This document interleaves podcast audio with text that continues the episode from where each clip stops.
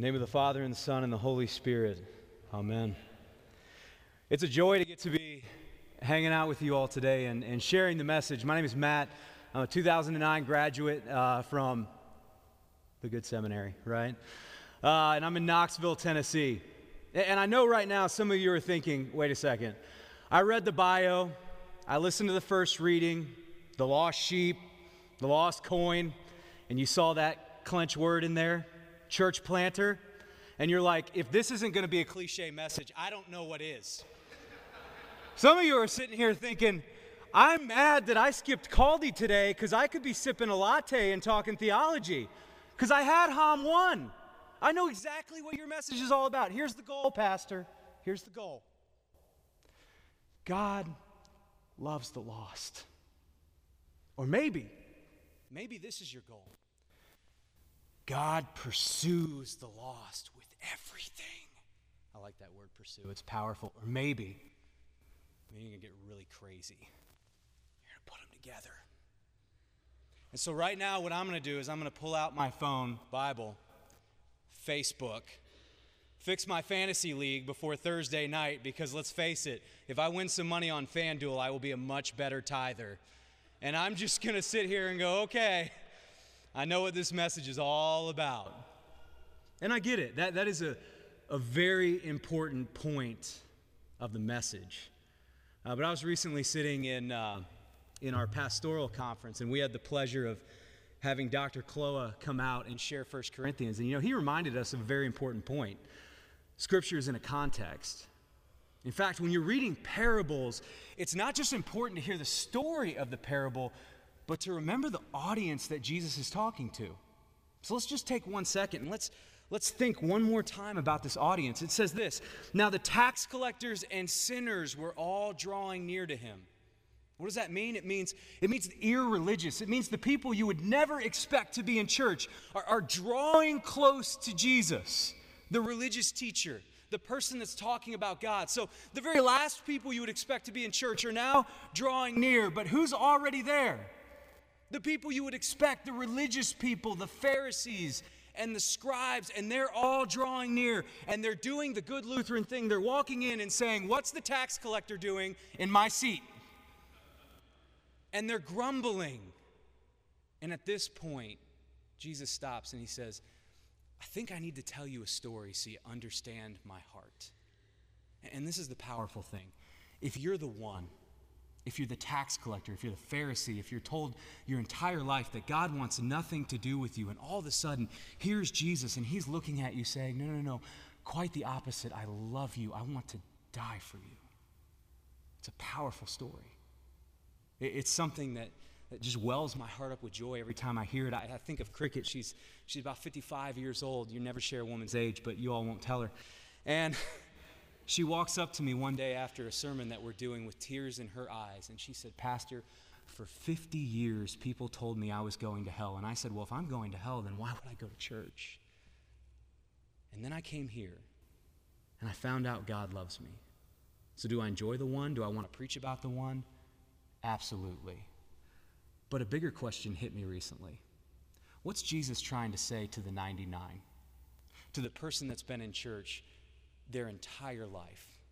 What's he saying to them? And when I started thinking about that question and I started looking at the exaggerated points in the parable, it really hit me. See, every parable that Jesus preaches, it's got this one foot in truth, but then it's got this other foot that's in just a complete exaggeration. And if you're in the time, you're in the context, you see the exaggeration. Now, I'm not a shepherd, so, so I didn't realize it, but when I stopped to think about this, you start to see a series of little exaggerations that could be true, but if you put them all together, they just don't make sense. See, you've got a shepherd and he's got like a hundred sheep, right? Which is not easy to keep track of. If you had like five, you could sit there and look at your news feed and look up and go, wait a second, I think we're missing one.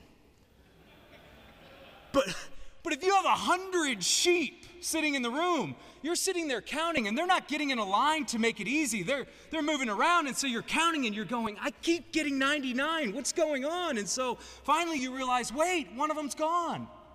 Now, how many shepherds are here in the story? One shepherd, which means this he's probably not leaving the 99 sheep to go after the one. Okay? Can you imagine going back to your boss in that scenario? Let's just say he does. He leaves the 99, he goes after the one, right? Five more sheep leave, 10 sheep leave, or maybe somebody walks up and goes, 99 free sheep. It's my lucky day. You don't want to show up to your boss and go, I have good news and I have bad news. Good news, the one sheep that got away, I got him. Bad news, we're missing 99. But let's just say, for sake of the story, he goes after the 99. He's not going to truck the rocky terrain and then pick up a 50 to 100 pound animal that is obviously capable of walking and then put it on its shoulder and walk back in the rocky terrain, rejoicing the entire way. Y'all, I went hiking with my family, two little kids, and at one point I had to carry them both. I was not rejoicing to have 50 extra pounds up the mountain. But the clincher is this even if he leaves the sheep, even if he rejoices all the way back, he is not throwing a party when he gets back. What, what kind of party are you throwing? Hey guys, let's celebrate. I'm bad at my job. It just doesn't make sense. And you know what? As church, as people that have been in church probably most of our lives, we wish this was a true to life story.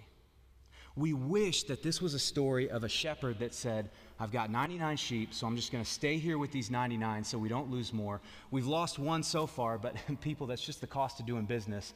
I'm going to get these sheep back to where they need to be safely, and then I'll go after the one when they're back when they need to be because I need to be here to make sure these sheep are okay. See, we want the story to say that. And we've got all kinds of ways of saying it. We're taught that when we show up to a church, don't change too many things too quickly because you'll upset the 99 sheep.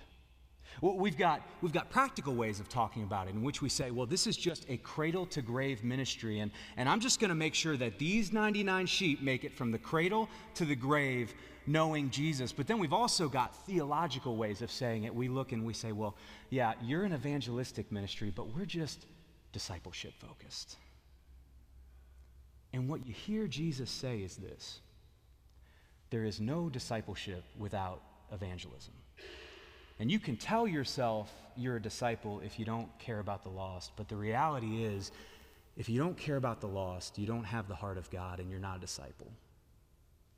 Now, it doesn't mean you have to be a Billy Graham or a street preacher or even a church planter, but you need to be a person that always wants to make room for the one. Because the point of Jesus' story is that God does not care about your comfort. He cares about being a kingdom that always makes room for the one.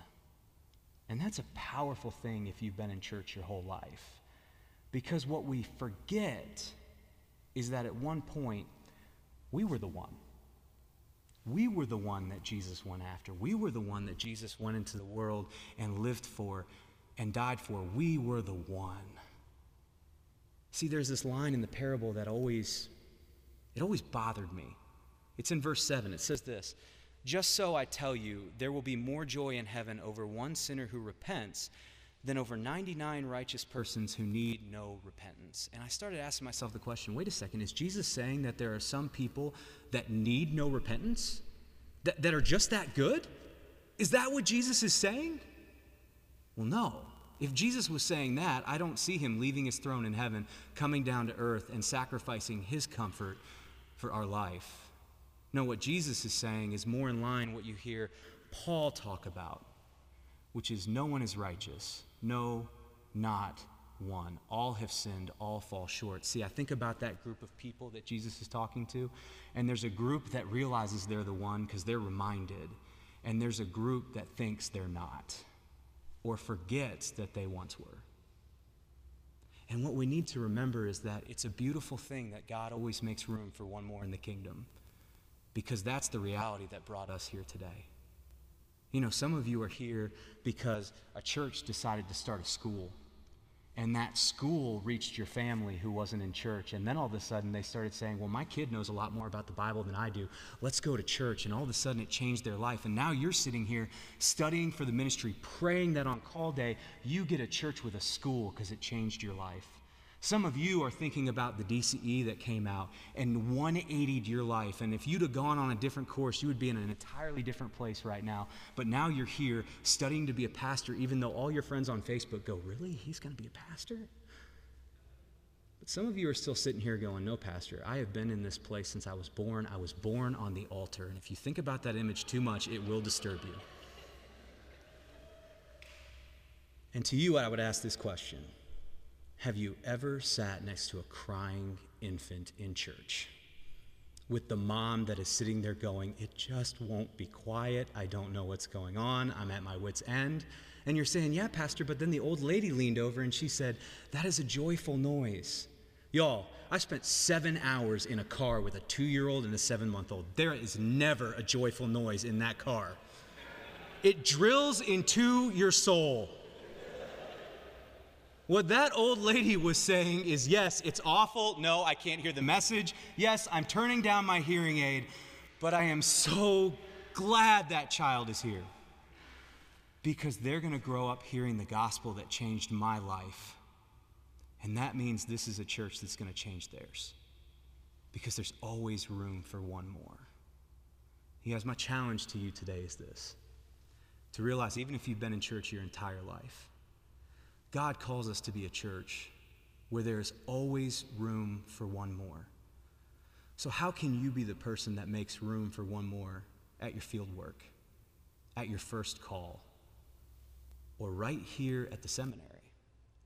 Because what I learned when I was here is this if I walk about one block that way and I sit down and I study something as obscure as Walther's Law Gospel, I'll actually be sitting next to somebody that doesn't know Jesus.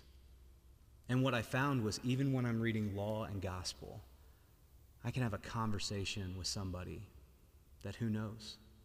Maybe it changes their life. How can we be a church that makes room for one more? The same way that Jesus called his church to make room for one more so that we could be here today. Let's pray. Dear Lord, we thank you so much that you would allow us to be in this place, that you would fill us with your grace. God, that you would be willing to leave your comfort for our salvation. And Lord, I pray that you would fill our hearts with that beautiful reality and that that heart would set us free, Lord, to reach out to people that don't know you, the one. It's in your name, it's by your strength we pray, Lord Jesus. Amen.